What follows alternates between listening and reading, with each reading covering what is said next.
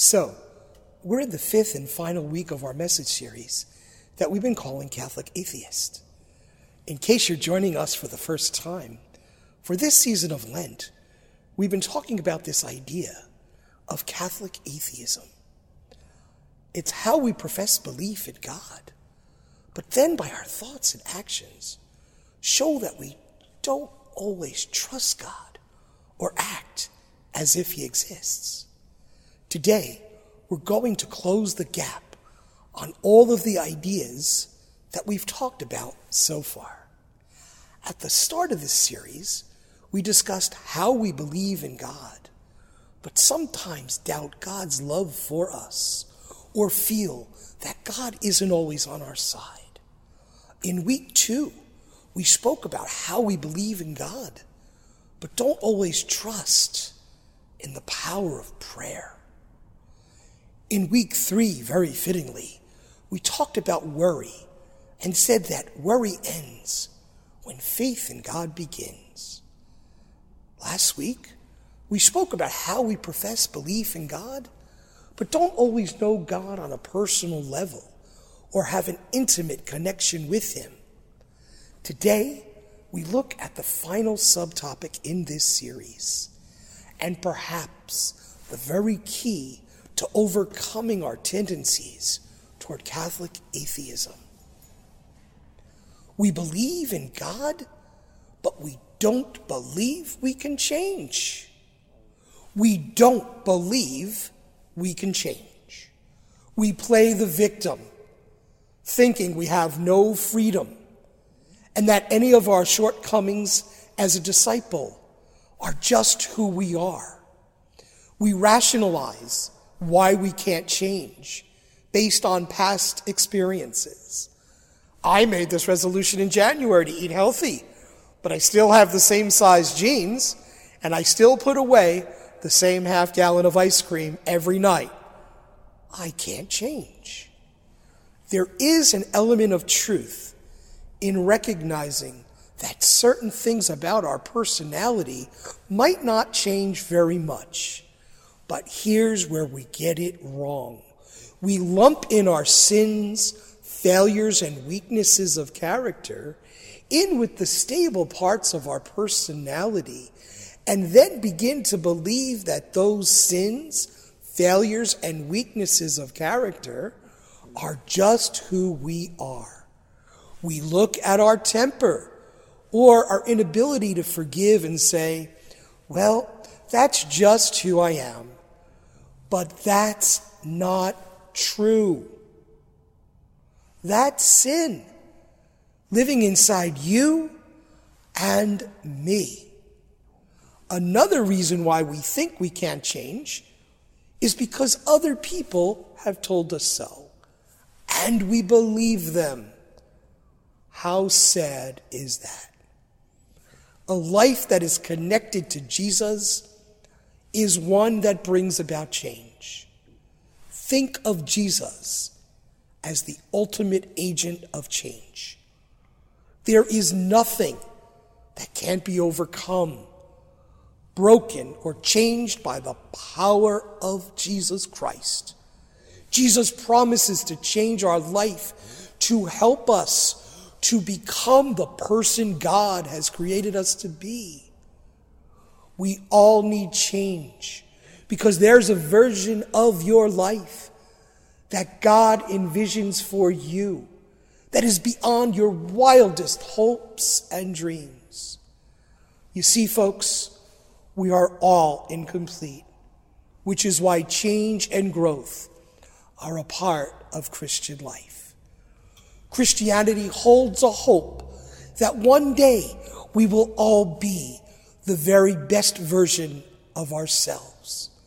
So when we say we can't change, we give up on the hope and confidence that God is intimately involved in our lives. We shut the door to becoming the best version of ourselves, that version of our life that God envisions for us.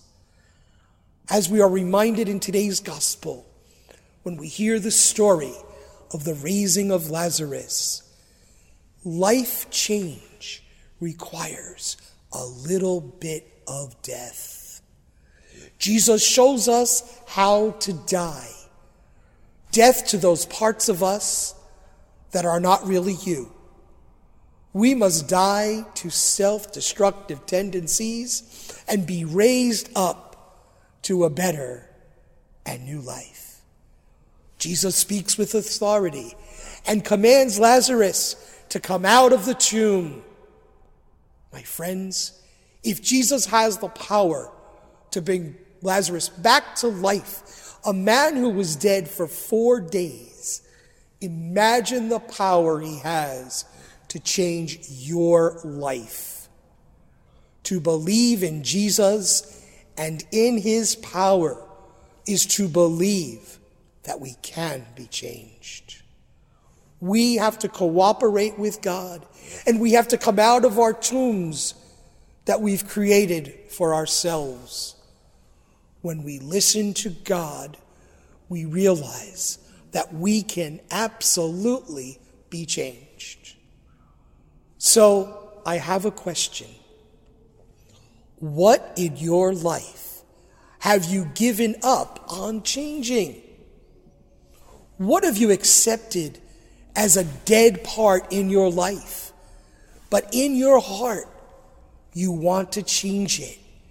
And you know that God wants to change it with you. You may know the answer immediately, or you may have to do some soul searching on that one.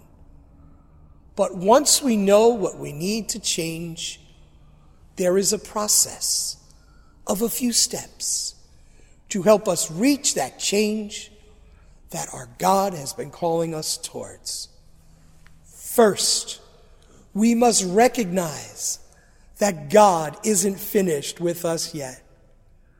Part of this is also acknowledging our faults and our weaknesses and thinking about how we change. Secondly, we need to invite God to help us die to the parts of ourselves that need change. Thirdly, we need to surround ourselves with people who will help us change. People who bring out the very best in us.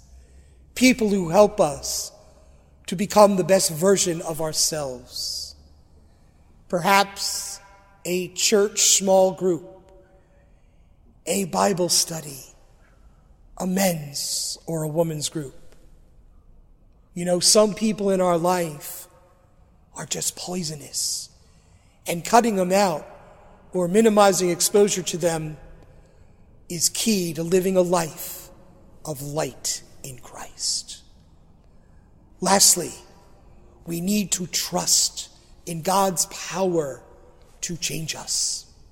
We need to have the desire and openness to follow where God leads. But once we open our hearts and follow willingly, there's absolutely no limit to what God can do for us. I close today with a quote from the prophet Joel. And I want you always to remember this. Maybe write it down if it speaks to your heart. God can restore what is broken and change it to something amazing. All you need is faith.